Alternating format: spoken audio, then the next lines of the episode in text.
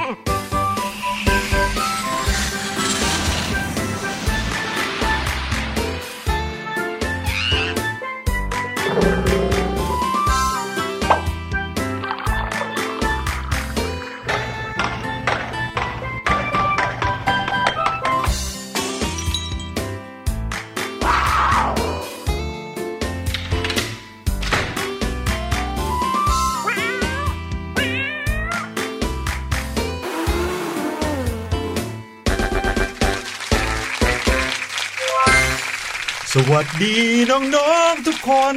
สวัสดีพี่ดีมด้วยนะครับพี่ดุยเปิดรายการแบบนี้พี่ดิมไปไม่ถูกเลยนะ เพราะว่าพี่ดิมร้องเพลงไม่เก่งอืมพี่หลุยก็ร้องเนี่ยฟังเสียงก็รู้ว่าร้องเก่งหรือไม่เก่งนะครับค่ะก็วันนี้นะครับพี่หลุยเนี่ยมีความสุขมากๆเลย เพราะว่าเพิ่งจะไปดูละครเพลงมาเรื่องหนึ่งอ๋อโอ้โหเรื่อง Lion King เคยได้ยินไหมเคยได้ยินค่ะโอ้โหเป็นการ์ตูนยุคเก่ามากๆเลยนะคะพี่หลุยใช่เขาเอามาทำเป็นละครเวทีไงที่เขาแบบว่าตะเวนแสดงไปทั่วโลก แล้วเขาก็มาแสดงในเมืองไทยด้วยนะครับพี่หลุยส์ก็เลยมีโอกาสได้ไปดูวันนี้ก็เลยมาต้อนรับน้องๆเข้าสู่รายการเสียงสนุกของเรา ด้วยรูปแบบของมิวสิควลกันสักหน่อย โอ้ยจะบอกว่าละครเวทีหรือว่าการดูคอนเสิร์ตหรือว่าการได้เห็นเขาร้องเพลงในละครเนี่ย มันทำให้เราตื่นเต้นได้มากเหมือนกันนะครับ ค่ะ พี่ดิมสงสัยว่ามันเป็นเรื่องจริงหรือเปล่าว่า เวลาที่นักร้องเนี่ยเขาขึ้นเสียงสูงมากๆอะอืมมันทำให้ แก้วน้ำเนี่ยถึงกับสั่นได้เลยอืมขนาดนั้นจริงหรือเปล่าอะคะเคยได้ยินมาเหมือนกันใช่ไหมครับค่ะที่บอกว่าเวลาที่นักร้องเนี่ย โดยเฉพาะนักร้องผู้หญิงที่ร้องเสียงสูงมากๆเลยเนี่ย แล้วร้องยาวนานเนี่ย แก้วอาจจะแตกได้อ่านะครับ มีเรื่องราวแบบเนี้ยเขาเหมือนกับเอามา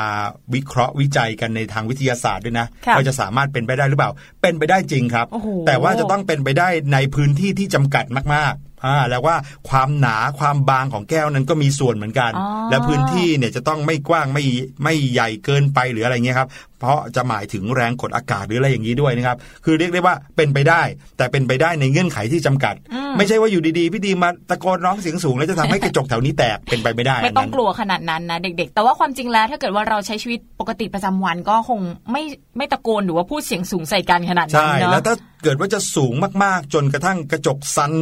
สะเทือนจนต้องแตกได้เลยนี่ครับจะต้องสูงปี๊ดเลยนะฮะสูงแบบว่า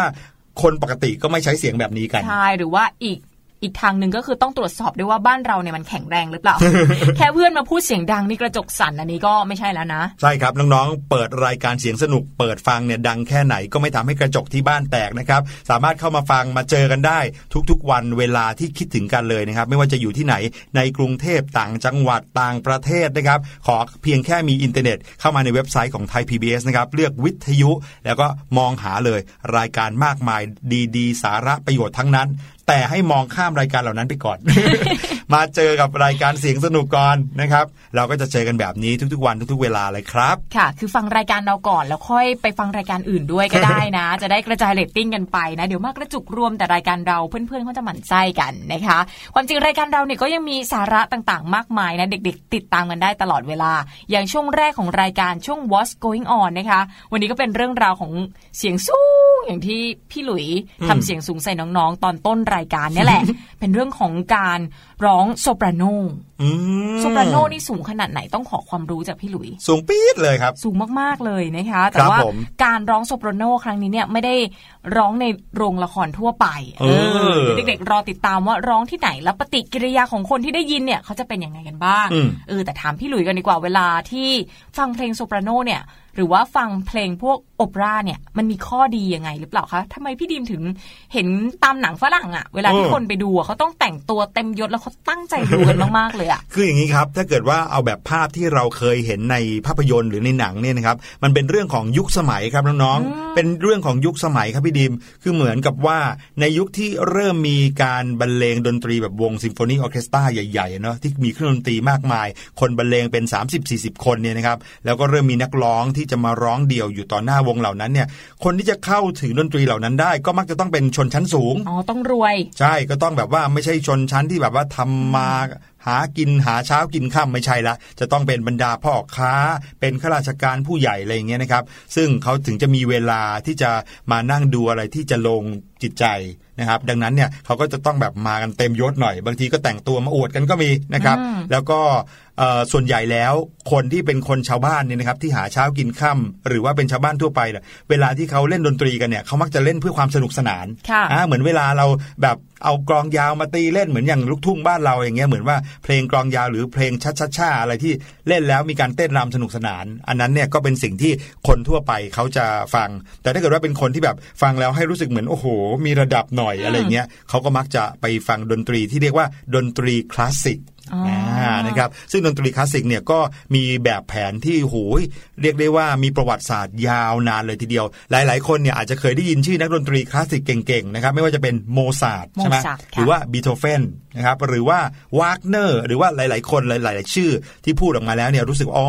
พวกเนี้ยคือชื่อของนักดนตรีคลาสสิก ซึ่งพวกเนี้ยนะครับเขามียุคสมัยของเขาเหมือนกัน ว่าถ้าเกิดว่าอยากจะฟังเพลงแนวนี้ทำให้เกิดอารมณ์แบบนี้ก็ควรจะไปฟังเพลงของใครอะไรอย่างเงี้ยนะครับอ๋อซึ่งก็เรียกว่ามีอะไรมีแบบแผน หรือว่ามีวัตถุประสงค์ในการฟัง ไม่ใช่ค่ะฟังแค่เพื่อสนุกสนานอย่างเดียว ซึ่งจริงๆแล้วเนี่ยพี่หลุยว่า ถ้าอยากจะฟังสนุกสนานก็เขาไม่ฟังโอเปร่ากันนะ เพราะฟังแล้วไม่ได้สนุกนะครับ ฟังแล้วจะรู้สึกแบบ โอ้โห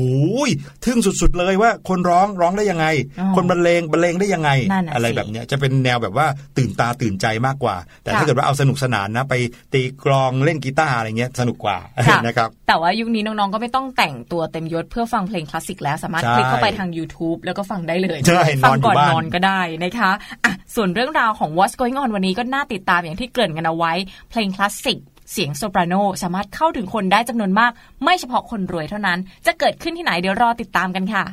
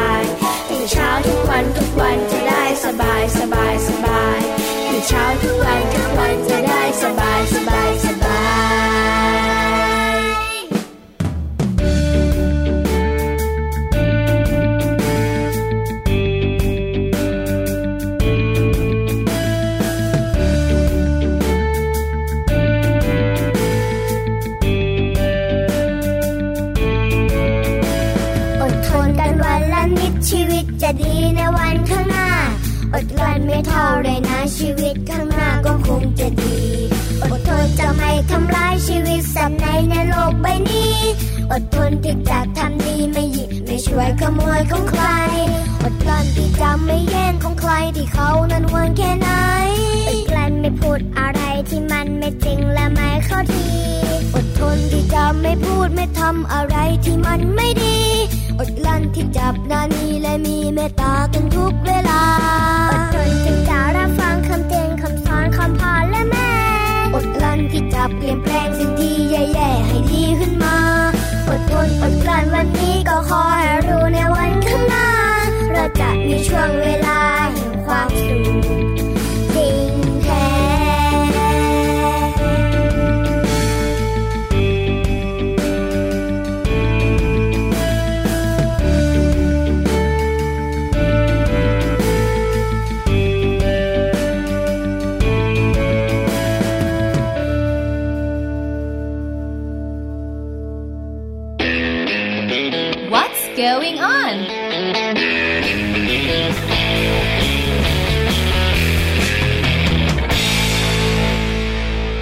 ลับเข้าสู่รายการเสียงสนุกครับ ช่วงแรกของเราในวันนี้ช่วง What's Going On นะครับเป็นข่าวที่จะว่าไปนะ ถ้าเกิดว่าน้องๆฟังจบแล้วเนี่ยพี่หลุยว่าต้องรู้สึกคล้ายๆพี่หลุย ตอนที่ได้อ่านข่าวนี้ครั้งแรกรู้สึกอมยิ้มนะครับค่ะเป็นความเรียกว่าเป็นการสื่อสารกันของเสียงดนตรีจริงๆนะครับแล้วก็เสียงดนตรีเนี่ยเป็นเสียงที่ ไม่มีพรมแดนจริงๆ ไม่ว่าจะอยู่ในสถานะไหนอยู่ในช่วงเวลาแบบไหน แต่ดนตรีก็ทำให้เกิดรอยยิ้ม เกิดเอ่อเสียงหัวเราะ เกิดเสียงปรบมือขึ้นได้เสมอๆเลยค่ะ อย่างเรื่องราวของนักร้องโซปราโนคนหนึ่งค่ะ เธอก็ฝึกร้องเพลงตามปกติ แล้วก็ร้องแก้เหงาด้วยนะคะ แต่ว่าช่วงเวลาที่ฝึกเนี่ยเป็นช่วงที่รัฐบาลประกาศเคอร์ฟิวอืมคือห้ามคนออกจากบ้านค่ะ ปรากฏว่าเสียงไพเราะกังวานของเธอเนี่ยที่ดังไปทั่วนะคะ ก็ทำให้เพื่อนบ้านเนี่ย หยุดกิจกรรมทุกอย่างเพื่อรอฟังจนจบ พอจบแล้วเนี่ยถึงกับปรบมือกันยกใหญ่เลยอืมเป็นไงครับ เรื่องนี้นะคะสำนักข่าวต่างประเทศค่ะรายงานว่าคลิปวิดีโอที่เป็นเสียงนักร้องสาวนะคะกำลังร้องเพลงแนวโอเปร่าค่ะ ออกมาจากที่ไหนสักแห่ง ในย่านที่อยู่อาศัยใจกลางเมืองค่ะ ก็กลายเป็นกระแสไวรัลดังไปทั่วโลกเลย เพราะว่าปฏิกิริยาหลังจากที่เธอร้องเพลงจบนะคะ ปรากฏว่าผู้คนจากทั่วสารทิศค่ะต่างพากันปรบมือดังกึกก้องแบบที่ไม่ได้นัดหมายกันมาก่อน โอ้โห เหมือนนั่งดูอยู่ในฮอลล์อยู่ในโรงละครอะไรอย่างนี้เลยนะ แล้วลุกขึ้นปรบมือพร้อมกัน แต่ว่าเออที่นี่ไม่ใช่นะคะไม่ได้เกิดขึ้นในโรงละครค่ะตามรายงานระบุว่าคลิปวิดีโอนี้นะคะกลายเป็นคลิปที่มีคนดูเกือบ 10 ล้านวิว คือคลิปวิดีโอเนี่ยเป็นภาพเหตุการณ์ที่เกิดขึ้นที่ย่านที่อยู่อาศัยของกรุงซานติอาโก เมืองหลวงของชิลีนะคะ เกิดขึ้นท่ามกลางความมืดและเงียบสงบค่ะ เพราะว่าตอนนั้นเนี่ยมีการประกาศเคอร์ฟิวของรัฐบาล แต่ว่าระหว่างที่ทุกคนปิดบ้านเงียบนะคะ ก็มีเสียงเพลงที่ทรงพลังและไพเราะของหญิงสาวคนหนึ่งขับกล่อมทั้งเมืองเลย เธอคนนี้นะคะได้เปล่งเสียงร้องเพลงโอเปร่าที่ชื่อว่า El Derecho de Vivir en Paz อ่า นถูกหรือเปล่าไม่แน่ใจนะคะ แต่มีความหมายมาฝากกัน เพลงนี้เนี่ยหมายความว่าสิทธิในการเป็นอยู่อย่างสงบสุขอื้อหือความหมายดีมากเลยความหมายตรงกับเหตุการณ์เคอร์ฟิวช่วงนั้นอยู่พอดีใช่ค่ะ คือหลังจากร้องเพลงนะคะเสียงเธอก็ก้องกังวานไปทั่วบริเวณค่ะ และทันทีที่เธอร้องเพลงจบเนี่ยก็เกิดปรากฏการณ์ที่ไม่คาดคิดขึ้น ผู้ที่อยู่อาศัยโดยรอบนะคะต่างปรบมือแล้วก็ส่งเสียงโห่ร้องให้กับเสียงอันไพเราะของเธอแบบที่ไม่ได้นัดหมายกันมาก่อนอย่างที่บอกไว้นะต้องนึกภาพนะ ในขณะที่เมืองเนี่ยก็ดับไฟกันเงียบเลย ต่างคนต่างอยู่ในบ้านของตัวเอง อาจจะหวาดกลัวด้วยซ้ำไป เพราะว่ารัฐบาลก็คือทางการเนี่ยเขาประกาศเคอร์ฟิวคำว่าประกาศเคอร์ฟิวก็หมายความว่าออกกฎห้ามเลย ห้ามให้ทุกคนออกจากบ้าน อาจจะหลังสี่ทุ่มหรืออะไรเงี้ย เมื่อพระอาทิตย์ตกแล้วห้ามออกจากบ้าน ดังนั้นเนี่ยทั้งเมืองจะตกอยู่ในความเงียบ มันจะไม่มีความรู้สึกมีชีวิตชีวาใช่แต่ว่าในความเงียบนั้นในบ้านที่มืดๆนั้น แต่ละบ้านก็มีแสงไฟส่องลอดหน้าต่างออกมา ปรากฏมีเสียงร้องไพเราะออกมาแบบนี้ แล้วก็ความน่าแปลกที่พี่ดีมเล่าเมื่อกี้เลยนะครับก็คือ พอเธอซ้อมร้องเพลงจนจบ ร้องจะจบตัวโน้ตตัวสุดท้าย โอ้โห ต่างคนต่างตบมือมาจากในบ้านตัวเองอืม เกิดเสียงโหทั้งโหร้องทั้งดีใจทั้งปรบมือกันลั่นเลย เหมือนกับว่านั่งกันอยู่ในฮอเดียวกันอะใช่แต่ว่าต่างคนต่างอยู่ในบ้านตัวเอง โอ้นั่งฟังเสียงอันไพเราะนี้อยู่ที่บ้านนะคะ หลังจากนั้นก็มีการไปสืบค่ะ ชาวบ้านเนี่ยก็อยากจะรู้เนอะว่าเสียงที่ไพเราะเนี่ยเป็นเสียงของใครนะคะ สุดท้ายก็เลยทราบว่า เธอคนนี้เนี่ยเป็นนักร้องโซปราโนนะคะชื่อว่าไอรีนยูวิต้าโรเมโร การร้องเพลงครั้งนี้เนี่ยเธอบอกว่าเธอเนี่ยจะส่งเสียงร้องออกไปจากหน้าต่างห้องพัก เพื่อฝึกซ้อมร้องเพลงค่ะ แล้วก็จะเอาไปลงคลิปในอินสตาแกรมส่วนตัว แต่ปรากฏว่าได้รับผลตอบรับที่ดีเกินคาดเลยนะคะ และเหตุการณ์นี้ก็ยังทำให้เพลงโอเปร่าเพลงนี้เนี่ยถูกนำมาใช้เป็นเพลงปลุกขวัญแล้วก็เป็นกำลังใจให้กับผู้ประท้วงต่อต้านรัฐบาลในชิลีอีกด้วยค่ะอื้อหือเนื้อหาเพลงเนี่ยมันเข้ากับสถานการณ์ เรื่องสิทธิในการเป็นอยู่อย่างสงบสุขนะคะเพราะว่าตอนนี้ผู้ประท้วงเนี่ยเขาลุกฮือขึ้นมาชุมนุมต่อต้านรัฐบาลกันในเรื่องนี้อยู่ค่ะโอ้โห ดูสิ ไม่ว่าจะเป็นช่วงไหนเวลาไหนนะครับ หรือว่าจะเป็นในภาพยนตร์ในนิยายแต่ละเรื่องที่เคยผ่าน ตามาเนี่ยสิ่งหนึ่งที่เราจะเห็นได้ก็คือ ดนตรีเนี่ยไม่มีพรมแดนจริง ๆ ดนตรีมักจะถูกนำมาเป็นตัวแทนนะครับในการที่จะสื่อสารเรื่องบางเรื่อง ซึ่งน้องๆนะครับบางครั้งเวลาที่เราสนุกสนานมากๆ เราก็ยังอยากร้องเพลงออกมาเลยเนาะค่ะบางทีความรู้สึกคับแค้นใจอะไรเงี้ยก็ออกมาเป็นดนตรีออกมาเป็นเพลงได้เหมือนกันค่ะนะครับแล้วก็สิ่งที่น้องคนนี้เขาร้องเนี่ยเรียกว่าโอเปร่าเสียงจะแต่ว่าเสียงพี่หลุยเนี่ยอย่าฟังเลยนะครับ โอเปร่าหรือว่าอุปรากรเนี่ยนะครับเป็นรูปแบบเป็นศิลปะการแสดงบนเวทีชนิดหนึ่งนะครับ ไม่เหมือนกันกับบรอดเวย์มิวสิควลหรือว่าละครเวทีทั่ว ๆ ไปนะครับ เรียกได้ว่าการที่จะร้องอุปรากรได้เนี่ยจะต้องมีลักษณะเป็นแบบละครที่ดำเนินเรื่องนะครับ แต่ไม่มีการพูดเลย ใช้การร้องเพลง หรือใช้ดนตรีเป็นหลักของเรื่องทั้งหมด อุปรากรหรือว่าโอเปร่าเนี่ยถือเป็นส่วนหนึ่งของดนตรีคลาสสิกครับ ซึ่งมีที่มามีต้นกำเนิดจากทางตะวันตกเขา มีความใกล้เคียงกับละครเวทีในเรื่องฉาก การแสดงเครื่องแต่งกายอันเนี้ยพูดง่ายๆว่าถ้ามองแค่นี้นะครับก็เหมือนละครเวทีหนึ่งเรื่อง แต่สิ่งสำคัญนะครับที่ทำให้อุปรากรหรือว่าโอเปร่าเนี่ยแตกต่างออกจากละครเวทีทั่วไปก็คือความสำคัญของเพลงครับ เพลงที่เอามาใช้ดนตรีที่เอามาประกอบการร้องเนี่ย เรียกได้ว่ามีตั้งแต่วงดนตรีขนาดเล็ก ไปจนถึงวงออร์เคสตราขนาดใหญ่ แล้วการร้องเพลงเนี่ยก็ไม่ใช่ร้องเพลงในแบบทั่ว ๆ ไป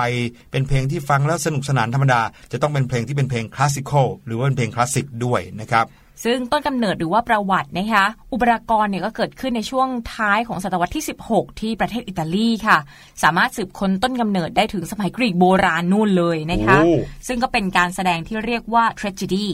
ลักษณะก็เป็นการขับร้องประสานเสียงประกอบบทเจรจา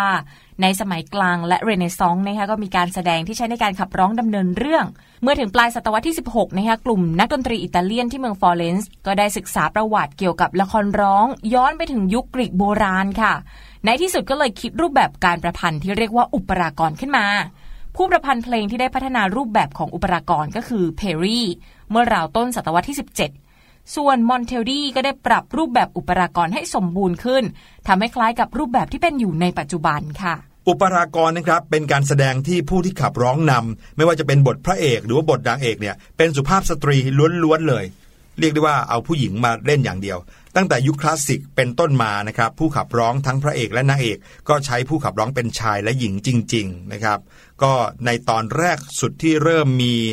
การแสดงโอเปร่าเนี่ยใช้แต่ผู้หญิง แต่ด้วยเวลาผ่านไปผ่านไปเรื่อยๆนะครับก็เริ่มมีการใช้ผู้ชายมาจริง ๆ พี่หลุยส์เดาว่าน่าจะเป็นเพราะว่าเมื่อก่อนเนี่ยผู้หญิงเสียงเพราะกว่าผู้ชาย เพราะผู้ชายเนี่ยมีหน้าที่ในการเอ่อดูแลบ้านเมืองรบอะไรอย่างเงี้ยนะครับทำให้ไม่ค่อยยุ่งเกี่ยวกับดนตรีนัก แต่พอเรื่องดนตรีมีความนิยมเกิดขึ้น ก็เริ่มมีผู้ชายหันมาให้ความสนใจ แล้วก็ผู้ชายที่มีความสามารถในการที่จะร้องเพลงโอเปร่าก็มีมากขึ้น วอฟกังอ m มา d อุสโมซาร์ทเนี่ยก็เป็นคนหนึ่งที่พัฒนารูปแบบอุปรากรหรือโอเปร่าในยุคคลาสสิกให้มีมาตรฐานขึ้นครับ โดยมีโอเปร่าเนี่ยอยู่หลายเรื่องด้วยกันที่ยังคงแสดงหรือว่ายังคงนิยมมาจนถึงทุกวันนี้นะครับการประพันธ์อุปรากรนั้นมีรูปแบบที่หลากหลาย บางเรื่องก็มีความยาวมาก สามารถแสดงได้ทั้งวันทั้งคืนก็มีโอ้โหยาวนานมากจริง ๆ น่าครับจะพอๆกับ รามเกียรติ์บ้านเราอย่างนั้นเลยประมาณนั้นนะพี่หลุยว่า ทีนี้มาดูองค์ประกอบของโอเปร่ากันบ้างนะคะ อย่างแรกแน่นอนเป็นเนื้อเรื่องค่ะ เนื้อเรื่องที่นำมาเป็นบทขับร้องนะคะ ส่วนใหญ่ก็จะมาจากตำนาน เทพนิยายโบราณและวรรณกรรมต่างๆ ที่มีชื่อเสียงก็เอามาทำเป็นบทร้อง แล้วก็แต่งขึ้นใหม่โดยเฉพาะก็มี โดยมีคิตากวีเป็นผู้แต่งทำนองคิตากวีบางคนเนี่ยก็สามารถแต่งเนื้อเรื่องหรือว่าบทละครและดนตรีประกอบได้ด้วยโอ้โหเขาอัขั้จนฉอัจริฉยะริยะสุดๆนะครับ องค์ประกอบที่ 2 ก็คือดนตรีนะคะ ดนตรีในอุปรากรก็เป็นสิ่งที่ทำให้อุปรากรเนี่ยมีชีวิตจิตใจค่ะ ก็มักจะเริ่มด้วยบทโหมโรง แล้วก็ดนตรีประกอบบทขับร้อง ทั้งดำเนินเรื่องและเจรจากันตลอดทั้งเรื่อง ดนตรีก็ถือว่าเป็นองค์ประกอบสำคัญนะคะจนอุปรากรได้รับการยกย่องให้เป็นผลงานของคีตะกวี มากกว่าที่จะคิดถึงผู้ประพันธ์เนื้อเรื่องครับอย่างเช่นเรื่องมาดามบัตเตอร์ฟลายของจาโกโมปุชชินีเป็นคีตากวีที่แต่งดนตรีประกอบ ส่วนผู้แต่งละครมาดามบัตเตอร์ฟลายก็คือเดวิดเบลาสโกค่ะ ก็ได้โครงเรื่องมาจากเรื่องสั้นของจอห์นลูเทอร์ลองนะคะ แต่ครับพี่ดีมเมื่อพูดถึงเรื่องมาดามบัตเตอร์ฟลายแล้วเนี่ยคนเขาจะยกย่องให้เป็นผลงานของปูชินีมากกว่าค่ะนะปูชินีก็เป็นอีกคนหนึ่งซึ่งเกี่ยวข้องกับเรื่องของการขับร้องนะครับ มักจะไม่มีใครนึกถึงนักประพันธ์บทขับร้องครับ ส่วนใหญ่ก็จะเหมือนกับว่าในวงดนตรีอะมีนักร้องนำคนไหนก็จะจำแต่นักร้องนำคนนั้นใช่นะครับใช่ก็เลยจะไม่ค่อยรู้ว่าคนที่อยู่เบื้องหลังนั้นมีใครบ้างนะครับเนี่ยยังอุปรากรอีกเรื่องหนึ่งที่ดัง ๆ นะครับ เรื่องคาร์เมนนะครับ เรื่องเนี้ยเป็นของชอร์ชบีเซ่นะครับแต่ว่ามีคนประพันธ์เป็นอีกคนหนึ่งมีคนร้อยบทประพันธ์เป็นบทร้องอีกคนหนึ่งแต่ผู้คนก็มักจะพูดกันถึงแค่ว่าอุปรากรเรื่องคาร์เมนเนี่ยเป็นของบีเซ่คนเดียวอืมนะครับซึ่งก็ดนตรีที่ใช้บรรเลงประกอบเนี่ยก็เป็นวงออร์เคสตราเหมือนกัน แต่ว่าคนเขาจะจำเป็นแค่คนๆเท่านั้น เหมือนเวลาคนจำว่าคนที่เหยียบดวงจันทร์คนแรกคือนีลอาร์มสตรองคนอื่นไม่จำเลยเออแต่คนอื่นๆอีกมากมายก็ไม่มีใครจำเลยอย่างใช่นี้ยนะครับค่ะ องค์ประกอบที่ 3 ก็คือผู้แสดงค่ะ อันนี้เป็นไฮไลท์เลยเนาะผู้แสดงอุปรากรก็นอกจากจะต้องเป็นนักร้องที่มีเสียงไพเราะ มีพลังเสียงดี แข็งแรง ฝึกฝนเป็นนักร้องอุปรากรโดยเฉพาะแล้วนะคะ ก็ยังต้องเป็นนักแสดงที่มีบทบาทยอดเยี่ยมด้วยนะ คือนอกจากร้องเพราะแล้วเนี่ยต้องเป็นนักแสดงได้ด้วยนะครับก็เน้นในเรื่องน้ำเสียง ความสามารถในการขับร้องและบทบาท มากกว่าที่จะเน้นเรื่องความสวยงามและรูปร่างของผู้แสดงนะคะ เขาก็มักจะให้นักร้องเสียงสูง ทั้งหญิงและชายเนี่ยแสดงเป็นตัวเอกของเรื่อง โดยทั่วไปน้ำเสียงที่ใช้ในการขับร้องก็แบ่งเป็น 6 ระดับเสียงด้วยกันครับก็คือเป็นน้ำเสียงนักร้องชาย 3 ระดับ และน้ำเสียงนักร้องหญิง 3 ระดับนะคะครับก็มีผมดังนี้ อันดับแรกเนี่ยก็คือโซปราโนเป็นระดับเสียงสูงสุดของนักร้องหญิงนะคะใช่ครับ ต่อมาก็คือเมโซโซปราโนนะครับก็จะเป็นระดับเสียงกลางของนักร้องหญิงครับ ตามด้วยคอนทรันโตหรือว่าอัลโตนะคะเป็นเสียงระดับต่ำสุดของนักร้องหญิงค่ะ ใช่ครับ คราวนี้ข้ามมาที่ผู้ชายบ้างครับ ผู้ชายเสียงสูงที่สุดเลยจะเรียกว่าเทเนอร์นะครับเป็นระดับเสียงสูงสุดของนักร้องชาย และบาริโทนเป็นเสียงระดับกลางของนักร้องชายค่ะส่วนผู้ชายที่เสียงต่ำที่สุดเนี่ยเราก็จะเรียกว่านักร้องเสียงเบสนะครับอืม เป็นยังไงกันบ้างล่ะครับ น้องๆทุกคนฟังแล้วเนี่ยเสียงของพี่หลุยน่าจะร้องอะไรได้บ้างครับพี่ดิม พี่ดิมตอบแล้วแต่ว่าตะกี้เสียงสูงมาก น้องๆกับพี่หลุยอาจจะไม่ได้ยินนี่เอาล่ะเกทับกันด้วยนะโอ้โหเสียงสูงก็ต้องเป็นผู้หญิงเสียงสูงเลยนะครับส่วนผู้ชายเสียงต่ำก็จะเป็นเบสนั่นเองแหละครับ แต่น้องๆครับน้องๆอย่าเพิ่งบอกว่าตัวเองนั้นเป็นผู้ชายเสียงสูงเสียงต่ำหรือผู้หญิงเสียงสูงเสียงต่ำนะครับเพราะว่าเวลาที่เขาดูว่าผู้ชายผู้หญิงที่จะมารับบทในอุปรากรหรือในบทละครร้องเนี่ยจะเป็นเสียงแบบไหน เขาก็จะต้องดูตอนที่อายุเยอะซะก่อน คือเยอะคือหมายถึงว่าเสียงแตกจนเสร็จเรียบร้อยซะก่อนอ๋อถ้าเกิดว่าเป็นเด็กผู้ชายก็ต้องเกินอายุ 15-16 ปีขึ้นไปแล้ว ผู้หญิงก็เหมือนกันนะครับ ก็เรียกได้ว่าต้องเสียงโตเต็มที่ซะก่อนเราถึงจะมาเอ่อดูกันว่าเสียงเป็นเสียงแบบไหนอ๋อเพราะว่าเสียงของน้องผู้ชายตอนเด็กๆเนี่ยบางคนก็เสียงสูงเหมือนกับเสียงของเด็กอืมผู้หญิงเลยนะคะใช่แล้วอ่าคนี่รับเป็นความรู้ที่เรานำมาฝากกันในช่วง What's Going On ในวันนี้ เรื่องราวของอุปรากรนะคะ เรื่องของการแสดงและเสียงเพลงส่วนช่วงหน้ารู้หรือไม่เป็นเรื่องผี เป็นหนังผีหรือเปล่าครับ นั่นน่ะสิคะพี่หลุย เป็นหนังผีหรือว่าเป็นเรื่องผีแนวไหนเดี๋ยวรอติดตามกันกับพี่ลูกเจี๊ยบในช่วงหน้าค่ะ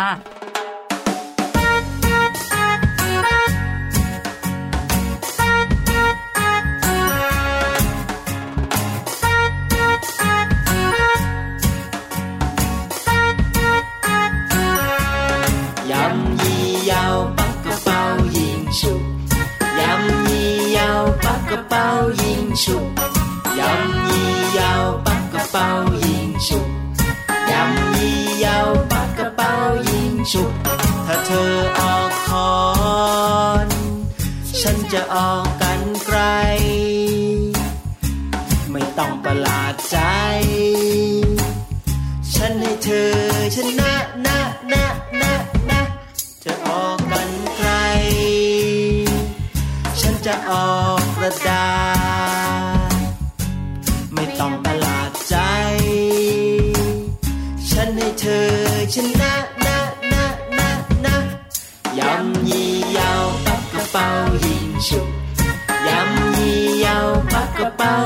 ยิงฉุก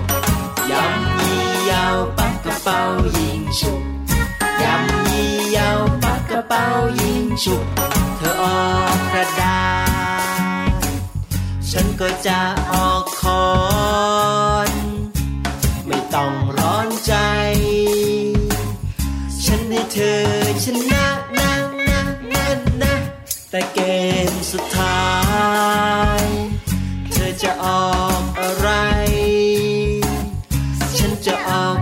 หัวใจ ฉันให้ความรักชนนะนะนะนะนะยำยี่ยาวปักกระเป๋ายิงฉุกยำยี่ยาวปักกระเป๋ายิงฉุกยำยี่ยาวปักกระเป๋ายิงฉุกยำยี่ยาวปักกระเป๋ายิงฉุกฉุกฉุกฉุกฉุก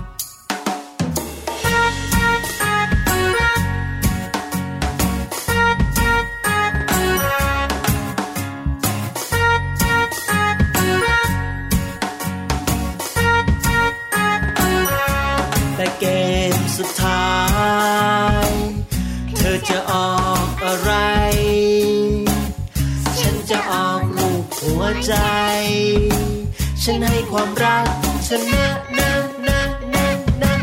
ความรักชนะทุกอย่าง ความรักชนะทุกอย่าง ความรักชนะทุกอย่าง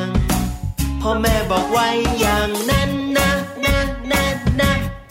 ยำยี่ยาวปักกระเป๋ายิงฉุกยำยี่ยาวปักกระเป๋ายิงฉุก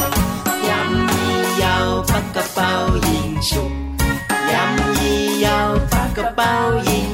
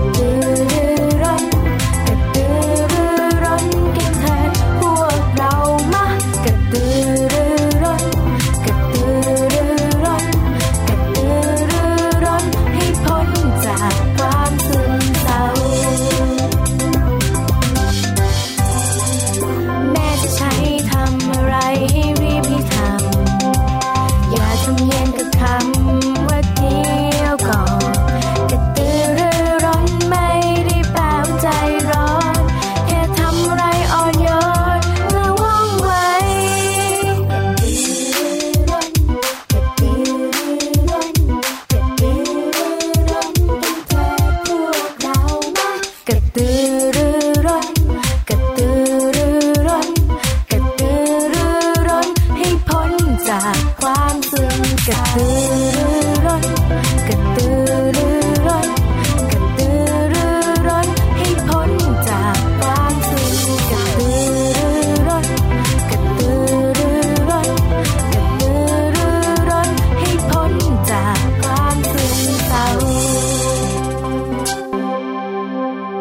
เข้าสู่ช่วงที่ 2 ของรายการเสียงสนุกครับ และช่วงนี้เป็นช่วงที่พี่ลูกเจี๊ยบจะมาพร้อมกับบรรยากาศที่ไม่ค่อยจะน่ารักสักเท่าไหร่เลยครับ พี่ดีมครับ พี่หลุยเนี่ยฟังแล้วก็รู้สึกว่าขนจะลุกขนแขนจะ stand up ขึ้นมาแล้วล่ะครับ เดี๋ยวช่วงนี้เราต้องเปลี่ยนเพลงประกอบด้วยนะคะ ต้องเป็นฮู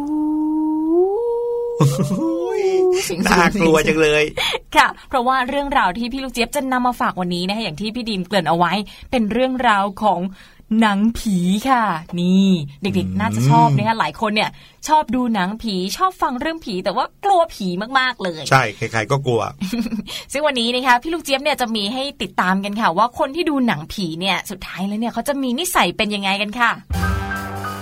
รู้หรือไม่กับพี่ลูกเจี๊ยบ จ้าเอมาแล้วค่ะ สวัสดีทุกคนนะคะ ไม่ว่าจะเป็นน้องๆ รวมไปถึงคุณพ่อคุณแม่ แล้วก็ผู้ปกครองทุกคนที่กำลังฟังช่วงรู้หรือไม่กับพี่ลูกเจี๊ยบในวันนี้ด้วยค่ะ แม้ว่าเดือนนี้นะคะ จะเป็นเดือน November หรือว่าเดือนพฤศจิกายนค่ะ ผ่านช่วงของฮาโลวีนหรือว่าเดือนตุลาคมกันมาแล้วเรียบร้อยนะคะ แต่พี่ลูกเจี๊ยบก็แอบมีขอเก็บตกเล็กๆ น้อยๆหน่อยค่ะ เพราะว่าวันนี้นะคะ พี่ลูกเจี๊ยบเนี่ยจะมาพูดถึงเรื่องราวของการดูหนังพะพะเพะผีผีผีนั่นเองแหละค่ะ หลายคนเนี่ยนะคะ อาจจะกลัวผีค่ะพี่ลูกเจี๊ยบเองก็เป็นหนึ่งในนั้นด้วยนะคะ แล้วก็ถ้าเลือกได้เนี่ยก็เลือกที่จะไม่ดูหนังผีหรือว่าหนังสยองขวัญเลย เพราะว่าไม่ชอบเลยค่ะ แต่หลังจากที่พี่ลูกเจี๊ยบนะคะ ได้รู้ว่าการดูหนังผีเนี่ยอาจจะเป็นการฝึกให้เรามีความกล้าหาญมากขึ้นเนี่ยก็เริ่มรู้สึกว่าเอ๊ะ หรือว่าเราควรจะเปลี่ยนใจดีนะคะ อยากรู้จังเลยค่ะว่ามีใครบ้างนะคะ ที่ฟังพี่ลูกเจี๊ยบอยู่ตอนนี้เนี่ย รู้สึกว่าหนังผีเนี่ยก็กลัวอยู่หรอกหนังสยองขวัญเนี่ยก็กลัว แต่มันก็แบบ อยากดูอะนึกถึงอารมณ์เวลาที่เข้าไปในโรงหนังหรือว่าเวลาที่ดูอยู่ที่บ้านนะคะ นั่งกอดแขนคนข้างๆแน่นเลยหรือว่าบางทีนั่งปิดตาแต่สิบนิ้วนั้นไม่ค่อยสามัคคีกันเลยค่ะ ยังมีการแบบว่าแหวกแหกมานิดนึง ให้เราได้เห็นสิ่งที่เกิดขึ้นอยู่ตรงหน้าเรานะคะทำให้เกิดเป็นคำถามค่ะว่า เออ กลัวก็กลัวแล้วทำไมเนี่ยยังถึงได้ดูกันอีกนะคะ วันนี้ค่ะพี่ลูกเจี๊ยบมีเหตุผลดีๆ แล้วค่ะ ให้ใครก็ตามนะคะ ที่เกิดอาการนี้ หรือว่ากลัวหนังผีเนี่ยยอมเปิดใจดูหนังผีกันค่ะ เพราะเขาบอกว่าเจ้าหนังผีเนี่ยนะ แม้ว่าจะน่ากลัวหรือว่าทำให้ใจเราเต้นแรงค่ะ เพราะว่ามัวแต่ลุ้นเนาะว่า เจ้าผีบ้าเนี่ยจะโผล่มาตอนไหนกันเนี่ย อาการแบบนี้เนี่ยนะคะ รู้ไหมคะว่าส่งผลดีต่อสุขภาพของเราต่อตัวเราเยอะแยะเลยแหละละค่ะ เพราะว่านักวิเคราะห์ทางจิตวิทยาและยูทูบเบอร์นะคะ ในช่องที่ชื่อว่า The Mind Guru เนี่ยเขาออกมาอธิบายให้ฟังค่ะว่า ระหว่างที่เรากำลังดูหนังผีอยู่เนี่ยนะ แล้วหัวใจของเราก็เต้นแรงตุบตับตุบตับตุบตับเนี่ยนั่นหมายความว่าอะดรีนาลีนภายในร่างกายของเราเนี่ยกำลังสูบฉีดอยู่ค่ะ ซึ่งการสูบฉีดของอะดรีนาลีนนั้นเนี่ยก็สามารถช่วยให้ผู้ป่วยโรคซึมเศร้าเนี่ยรู้สึกดีขึ้นได้ด้วย หรือแม้กระทั่งค่ะใครนะคะ ที่กำลังเศร้าอยู่ หรือว่ารู้สึกแย่อยู่ก็ตามค่ะ ให้ไปดูหนังผีค่ะ เพราะว่าเวลาที่เรากำลังหดหู่หรือว่าเศร้าอยู่เนี่ยนะ ส่วนหนึ่งเนี่ยก็จะมาจากการลดลงของอะดรีนาลีนในร่างกายค่ะ ดังนั้นค่ะ การดูหนังผีหรือแม้กระทั่งนะคะ การเข้าบ้านผีสิงเนี่ยก็สามารถช่วยได้ณจุดนี้ค่ะ และความจริงแล้วเนี่ยผู้ป่วยโรคซึมเศร้าหลายคนเนี่ยนะคะ ในคลินิกที่ต่างประเทศเนี่ย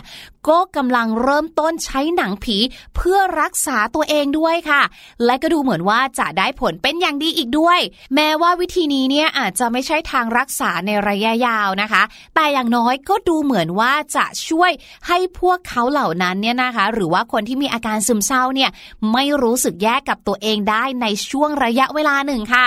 นอกจากนี้นะคะก็ยังมีงานวิจัยหลายตัวเลยค่ะ บอกว่าหนังผีเนี่ยสามารถช่วยเปลี่ยนให้เราเนี่ยกลายเป็นคนที่กล้าหาญมากขึ้นอีกด้วยค่ะ เพราะระหว่างที่เรากำลังดูหนังผีอยู่เนี่ยนะคะ แม้ว่าเราจะเกิดความกลัวเกิดขึ้นค่ะ แต่ว่าในขณะเดียวกันเนี่ยจิตใจลึกๆของเราเนี่ยเราก็สามารถมั่นใจได้เลยค่ะ ว่าเจ้าผีหรือว่าฆาตกรที่อยู่ในทีวีเนี่ยจะไม่สามารถทำอะไรเราได้ เพราะว่าเขาอยู่ในทีวี มันไม่ใช่เรื่องจริง และถ้าเรานะคะสามารถที่จะทนดูต่อจนจบได้เนี่ยแน่นอนค่ะนั่นหมายความว่าสมองของเราเนี่ยค่คอยๆ สร้างภูมิคุ้มกันกับความกลัวขึ้นมา ทีละเล็กทีละน้อย และถ้าในอนาคตนะคะ เราจะต้องพบเจอกับเรื่องที่ทำให้เราเนี่ยรู้สึกกลัวหรือว่าอาจจะตระหนกตกใจค่ะ เราก็จะสามารถรับมือกับมัน หรือทำใจของเราเนี่ยให้สงบร่มเย็นได้ง่ายขึ้นอีกด้วยค่ะแหมไม่น่าเชื่อเลยนะเนี่ยว่าการดูหนังผีเนี่ยนะคะ จะมีประโยชน์อะไรเยอะแยะมากมายขนาดนี้ แล้วถ้าสมมุติว่าไม่ใช่หนังผีล่ะคะ เดี๋ยวเรามาฟังกันดีกว่าค่ะว่า ถ้าไม่ใช่หนังผี แต่เป็นการดูหนังปกติทั่วไปเนี่ยมีประโยชน์อะไรบ้างนะคะ เขาบอกว่าการดูหนังเนี่ยมีประโยชน์ด้วยกันถึง 5 ข้อเลย อย่างแรกนะคะก็คือ เป็นกิจกรรมที่ดีที่สุดของเพื่อนแล้วก็คู่รักรวมไปถึงคนในครอบครัวค่ะ เพราะว่าเราจะได้ใช้เวลาเนาะกับคนที่เรารักค่ะ ไปในการผ่อนคลาย ได้ใช้เวลาร่วมกันพูดคุยกันค่ะทำให้เป็นการกระชับความสัมพันธ์ในครอบครัวนะคะ ได้ดียิ่งขึ้นนั่นเอง ข้อที่2ค่ะถือว่าเป็นการได้เปิดประสบการณ์ใหม่ ๆ ค่ะ เพราะเวลาที่เราดูหนังใช่ไหมคะ เรื่องราวในหนังบางทีไปถ่ายทำที่ต่างประเทศค่ะทำให้เราเนี่ยได้เรียนรู้วัฒนธรรมใหม่ ๆ ได้ฟังภาษาใหม่ ๆ นะคะ รวมถึงได้รับประสบการณ์ใหม่ ๆ ผ่านการดูหนังนั่นเองค่ะ ต่อมาข้อที่3ค่ะ เป็นการสร้างแรงบันดาลใจค่ะ เพราะว่าหนังหลาย ๆ เรื่องเลยเนี่ยผู้กำกับนะคะ หรือว่าคนที่สร้างหนังขึ้นมาเนี่ยก็ทำขึ้นมาเพื่อที่ต้องการจะสร้างแรงบันดาลใจให้กับผู้ชมนั่นแหละค่ะ และหลาย ๆ เรื่องเนี่ยก็มีการสอดแทรกสาระต่างๆ ข้อคิดต่างๆนะคะ ไม่ว่าจะเป็นเรื่องของการใช้ชีวิต การเดินทางท่องเที่ยว เรื่องความรัก หรือว่าเรื่องของเพื่อนอื่น ๆ อีกมากมายเลย ที่บางครั้งนะคะ เราก็อาจจะไม่สามารถหาจากที่ไหนได้ ข้อทีสี่4 เป็นกิจกรรมค่าเวลาที่สร้างสรรค์นะคะ และข้อสุดท้ายค่ะ ประโยชน์ของการดูหนังก็คือ เรานั้นได้รับความบันเทิง ความสนุกสนาน และการดูหนังนะคะ ก็ยังช่วยลดความเครียดได้เป็นอย่างดีเลย ประโยชน์ของการดูหนังมีเยอะแยะมากมายขนาดนี้นะคะทำให้พี่ลูกเจี๊ยบเนี่ยเริ่มกลับมาถามตัวเองค่ะว่า หนังเรื่องสุดท้ายที่พี่ลูกเจี๊ยบได้ไปดูเนี่ยเมื่อไหร่กันเรื่องอะไรแล้วก็ไปดูกับใครนะคะ ส่วนน้องๆนะคะ หรือว่าสำหรับทุกคนที่ฟังอยู่ตอนนี้นะคะ ลองหากิจกรรมทำร่วมกันสิคะ ถ้านึกไม่ออกเรื่องของการดูหนังก็เป็นอีกหนึ่งกิจกรรมที่น่าสนใจนะคะ ไม่ได้จำเป็นที่จะต้องไปเสียเงินดูในโรงก็ได้นะคะ เราสามารถดูหนังร่วมกันที่บ้านก็ได้นะคะอาจจะเป็นการ์ตูน หรือเป็นละครก็ได้เช่นเดียวกันค่ะ เพราะว่าสุดท้ายแล้วนะคะ สิ่งที่เกิดขึ้นก็คือการที่เราได้ใช้เวลาร่วมกันแล้วก็พูดคุยกัน หัวเราะไปด้วยกันนั่นต่างหากราคาที่สำคัญที่สุด และนี่ก็คือเรื่องราวที่พี่ลูกเจี๊ยบนำมาฝากในวันนี้นะคะ ส่วนตอนนี้ขอตัวก่อนค่ะบ๊ายบายรู้หรือไม่กับพี่ลูกเจี๊ยบไปครับพี่ดีม เราไปดูหนังผีกันเถอะนี่นี่ช่วยเพราะเพิ่มว่าความกล้าหาญได้ใช่ไหมคะ ใช่แล้วครับ แต่ว่าพี่หลุยก็ไม่ใช่ไม่เคยดูนะ พี่หลุยก็เคยดูนะครับหนังผีหรือว่าหนังสยองขวัญเนี่ยทำไมยิ่งดูก็ยิ่งรู้สึกกลัวมากขึ้นละครับ ไม่เห็นจะเป็นเหมือนอย่างที่พี่ลูกเจี๊ยบบอกเลย หรือว่าก่อนหน้านี้เนี่ยพี่หลุยเนี่ยกลัวแบบกลัวมากๆขีดสุดเลยอืมแต่ว่าไม่รู้ตัวไงอันเนี้ยความกลัวอาจจะลดระดับลงมาแล้วก็ได้อ๋อโดยที่เราไม่รู้ตัวก็ได้นะคะ นี่ก็เป็นเป็นไปได้อีกแง่มุมหนึ่งเนอะน่าจะเหมาะสำหรับน้องๆที่ชอบฟังเรื่องผีหรือว่าหนังผีนะคะ ความจริงแล้วเนี่ยช่วยให้เรากล้าหาญขึ้นได้ด้วยนะคะเอาละค่ะ นี่ก็เป็นเรื่องราวที่พี่ลูกเจี๊ยบนำมาฝากกันในช่วงรู้หรือไม่ ส่วนช่วงหน้าเนี่ยเราไม่ใช่เรื่องผีกันแล้วนะคะที่จะให้ติดตามกันเป็นเรื่องของน้ำค่ะสสารใกล้ตัวเราเนี่ยยังมีเรื่องราวอีกหลายเรื่องราวที่เรายังไม่รู้นะคะเดี๋ยวรอติดตามกันในช่วงหน้าค่ะ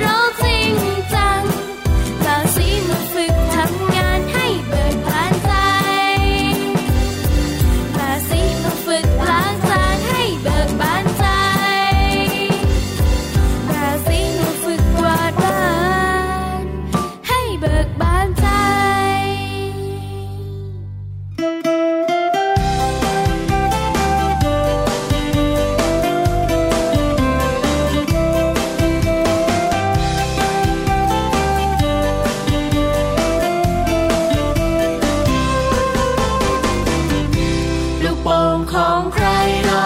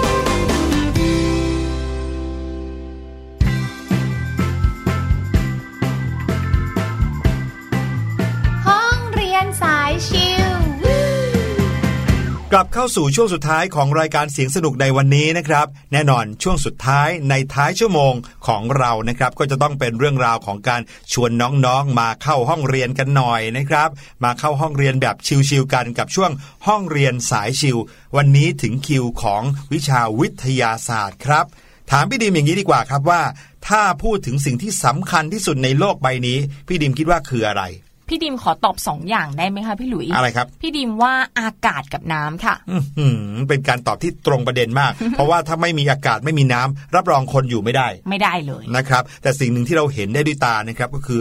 น้ำนั่นเองนะครับเพราะว่าสิ่งที่เราเห็นไม่ว่าจะในแผนที่โลก หรือว่าแม้แต่ในร่างกายเรามีความคล้ายคลึงกันอยู่อย่างหนึ่งก็คือ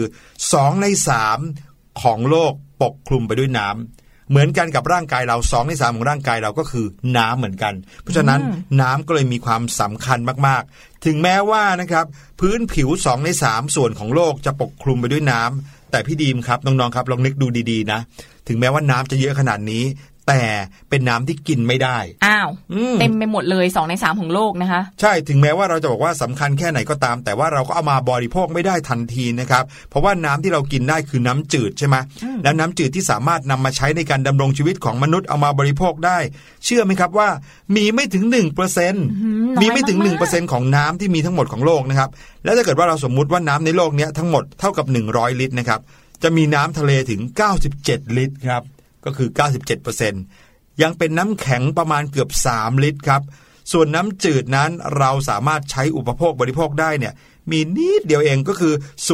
0.001%หรือว่าเพียงแค่ถ้าเปรียบเทียบแล้วนะ เท่ากับประมาณ 3 มิลลิลิตรในร้อยลิตรเท่านั้นเองโอ้โหเรียกได้ว่าเป็น 3 ในหมื่นเอ้อ น้อยมากสามในแสนเลย น้อยมากๆเลยน้อยมากๆนะครับ ด้วยเหตุนี้นะครับ น้ำก็เลยเป็นทรัพยากรที่ล้ำค่า แล้วก็อาจจะขาดแคลนได้ง่ายด้วย ถ้าเกิดว่าไปนึกถึงพื้นที่หลาย ๆ พื้นที่ในโลกใบเนี้ยถ้าเคยเห็นรูปเนาะเห็นสารคดีเนี่ย หลาย ๆ พื้นที่เนี่ยประชากรของเขาไม่มีแม้แต่น้ำจะกินเลยนะในแต่ละวันน่ะใช่มีการคิดเทคโนโลยีหลายอย่าง เพื่อทำให้น้ำเค็มเนี่ยสามารถดื่มได้ก็ ก็มีแล้วนะคะเพราะว่าอย่างที่พี่หลุยบอกไปปริมาณของน้ำเค็มหรือว่าน้ำทะเลเนี่ยมันมากกว่าน้ำจืดโอ้โหมหาศาลมากๆเลยนะคะ แต่ว่าฟังถึงขนาดนี้ไม่ต้องตกใจกันนะคะ เพราะว่าแม้ว่าปริมาณน้ำส่วนใหญ่เนี่ยจะอยู่ในทะเลและมหาสมุทรแต่ว่าน้ำเนี่ยก็มีอยู่ทุกแห่งทั่วโลกเลยเลยค่ะ ไม่ว่าจะเป็นแม่น้ำลำคลองน้ำใต้ดิน น้ำในบรรยากาศก็มีนะ รวมไปถึงเมฆหมอกและหยาดน้ำฟ้าด้วยอืมพวกนี้ก็มีน้ำแฝงอยู่ทั้งนั้นเลยใช่นะครับค่ะ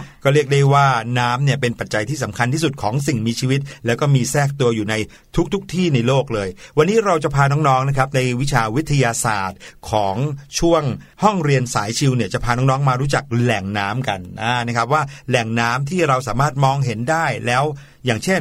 และแม่น้ำลำธารนะครับ หรือว่าในคลองในบึงในทะเลสาบในทะเลอะไรอย่างเงี้ยมันแตกต่างกันยังไง แล้วเราจะใช้ประโยชน์จากแหล่งน้ำเหล่านั้นได้ยังไงบ้าง มันสามารถแบ่งได้เป็น 2 กลุ่มหลักๆนะครับก็คือน้ำผิวดินกับน้ำใต้ดินครับ เรามาเริ่มทำความรู้จักที่น้ำผิวดินกันก่อนเลยนะคะ น้ำผิวดินเนี่ยก็เป็นแหล่งน้ำที่เรารู้จักและใช้ประโยชน์กันมากที่สุดเลยแหละค่ะ น้ำผิวดินเนี่ยก็มีทั้งน้ำเค็มและน้ำจืดเลยนะ แหล่งน้ำผิวดินที่เป็นน้ำจืดก็อย่างเช่น ทะเลสาบน้ำจืด แม่น้ำลำธารห้วยหนองคลองบึง เนื่องมาจากภูมิประเทศของพื้นผิวโลกเนี่ยไม่ราบเรียบเสมอกัน พื้นผิวของโลกแต่ละแห่งมีความแข็งแรงทนทานไม่เหมือนกัน แรงโน้มถ่วงทำให้น้ำไหลจากที่สูงลงที่ต่ำน้ำมีสมบัติเป็นตัวทำละลายที่ดี ก็เลยสามารถกัดเซาะพื้นผิวโลก ให้เกิดการเปลี่ยนแปลงภูมิประเทศค่ะ การกัดเซาะของน้ำอย่างต่อเนื่องก็ทำให้ร่องน้ำเนี่ยเปลี่ยนแปลงขนาด รูปร่างและทิศทางการไหล พอฝนตก หยดน้ำจะรวมตัวกันและไหลทำให้เกิดร่องน้ำร่องน้ำเล็กๆนี่แหละก็ไหลมารวมกันอีก กลายเป็นทานน้ำค่ะ เมื่อกระแสน้ำในทานน้ำไหลอย่างต่อเนื่อง ก็จะไปกัดเซาะพื้นผิวและพัดพาตะกอนต่างๆ ไปกับกระแสน้ำ ทานน้ำก็เลยมีขนาดขยายใหญ่ขึ้น แล้วก็ยาวจนกลายเป็นแม่น้ำค่ะอืมแล้วเจ้าความเร็วของกระแสน้ำที่ขึ้นอยู่กับความลาดชันของพื้นที่ด้วยนะคะ ถ้าพื้นที่มีความลาดชันมากกระแสน้ำก็จะเคลื่อนที่เร็ว แต่ถ้าหากพื้นที่ที่มีความลาดชันน้อย กระแสน้ำก็จะเคลื่อนที่ช้าค่ะ นอกจากนั้นความเร็วของกระแสน้ำก็ยังขึ้นอยู่กับพื้นที่หน้าตัด อย่างเช่น เมื่อกระแสน้ำไหลผ่านช่องเขาแคบๆ ทีดีก็จะเคลื่อนที่เร็ว ใช่แต่เหมือนเมื่อเวลาเราเอานิ้วไปอุดสายยางอะอืมน้ำก็จะพุ่งปรี๊ดออกมาจากสายยางเลย แต่เมื่อกระแสน้ำไปไหลในที่ราบกว้างใหญ่อย่างเช่น บึงหรือว่าทะเลสาบ กระแสน้ำก็จะหยุดนิ่งทำให้ตะกอนที่น้ำพัดพามาก็จะตกทับถมอยู่ใต้ท้องน้ำค่ะ ดังนั้นเราจะพบว่าอ่างเก็บน้ำเหนือเขื่อนที่มีอายุมาก มักจะมีความตื้นเขินและเก็บกักน้ำได้น้อยลงครับ แต่ว่าอย่างไรก็ตามนะคะปริมาณของน้ำผิวดินก็ขึ้นอยู่กับลักษณะภูมิอากาศ ภูมิประเทศ ปริมาณน้ำฝน เนื้อดิน การใช้ประโยชน์ที่ดินและทรัพยากรน้ำด้วยค่ะอพอจะมองเห็นภาพของน้ำผิวดินแล้วใช่ไหมครับ น้ำผิวดินที่ว่าเนี่ยไม่ใช่แค่ผิวบนของน้ำเท่านั้นนะครับยังรวมไปถึงข้างใต้น้ำด้วยแม่น้ำลำธารห้วยหนองคลองบึงเนี่ยถือว่าเป็นน้ำผิวดินทั้งหมด คราวนี้เรามารู้จักกับน้ำใต้ดินกันบ้างครับ ถ้าเกิดว่าเราไม่นับทานน้ำแข็งที่ขั้วโลกแล้วนะครับ น้ำบาดาลถือว่าเป็นแหล่งน้ำจืดที่มีปริมาณมากที่สุดบนโลกของเรา น้ำบาดาลนั้นเกิดจากการไหลซึมของน้ำผิวดิน ในเนื้อดินที่มีรูพุนสำหรับอากาศและน้ำเช่น ดินเหนียวที่มีรูพุนขนาดเล็ก น้ำไหลผ่านได้ยาก ดินทรายมีรูพุนขนาดใหญ่ น้ำไหลผ่านได้ง่าย เมื่อพื้นผิวดินเกิดความชื้น หรือว่ามีฝนตกนะครับ เม็ดดินก็จะเก็บน้ำเอาไว้ในรูพุน จนกระทั่งดินนั้นอิ่มตัวด้วยน้ำไม่สามารถเก็บน้ำได้มากกว่านี้อีกแล้ว น้ำส่วนหนึ่งก็จะไหลบ่าไปตามพื้นผิว น้ำอีกส่วนหนึ่งก็จะไหลซึมลงสู่ดินเบื้องล่างครับใต้ชั้นดินลึกลงไปก็จะเป็นชั้นหินตะกอนเนื้อหยาบ ที่สามารถกักเก็บน้ำบาดาลไว้ได้ อันนี้เรียกว่าชั้นหินอุ้มน้ำนะครับ ซึ่งก็เป็นหินทราย กรวด ตะกอนทรายก็เลยยอมให้น้ำซึมผ่านโดยง่าย เนื่องจากว่าช่องว่างขนาดใหญ่ระหว่างอนุภาคตะกอนก็เลยเก็บกักน้ำได้ในปริมาณมาก จนกลายเป็นแหล่งน้ำบาดาล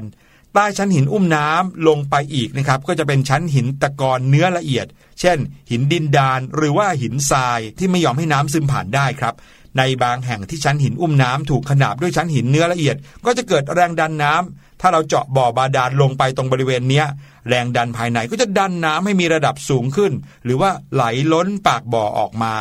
และเนื่องจากชั้นหินมีความลาดเอียงนะครับ น้ำในดินก็เลยไหลจากที่สูงไปสู่ที่ต่ำแรงดันของน้ำใต้ดินก็เลยมักจะทำให้เกิดน้ำพุในบริเวณที่ลาบต่ำได้ครับแต่อย่างไรก็ตามนะคะน้ำบาดาลเนี่ยทำให้เกิดแรงดันภายใต้พื้นผิว ซึ่งช่วยรับน้ำหนักที่กดทับจากด้านบน แต่ถ้าหากเราสูบน้ำบาดาลขึ้นมาใช้ปริมาณมากเกินกว่าที่ น้ำจากธรรมชาติจะไหลมาแทนที่ช่องว่าง ระหว่างอนุภาคตะกอนของชั้นหินอุ้มน้ำได้ทันเนี่ยก็จะส่งผลให้ระดับน้ำใต้ดิน ลดลงอย่างรวดเร็วค่ะอื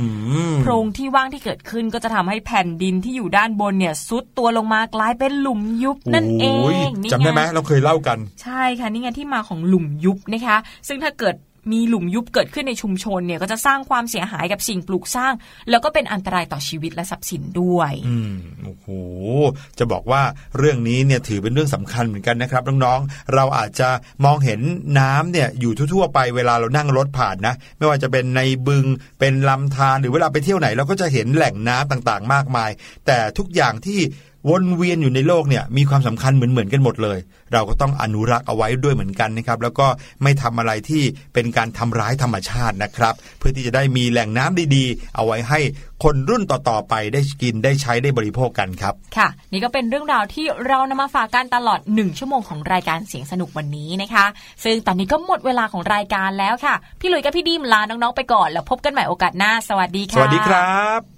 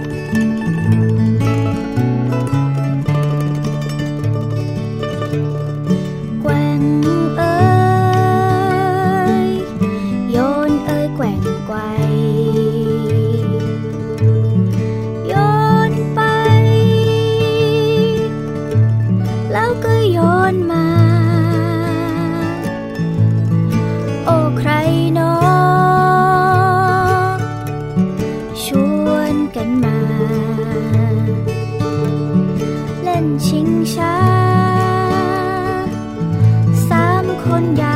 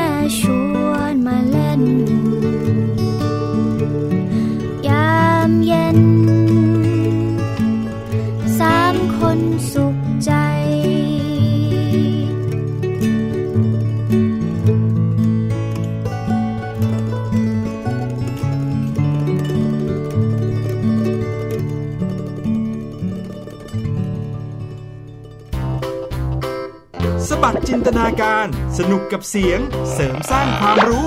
ในรายการ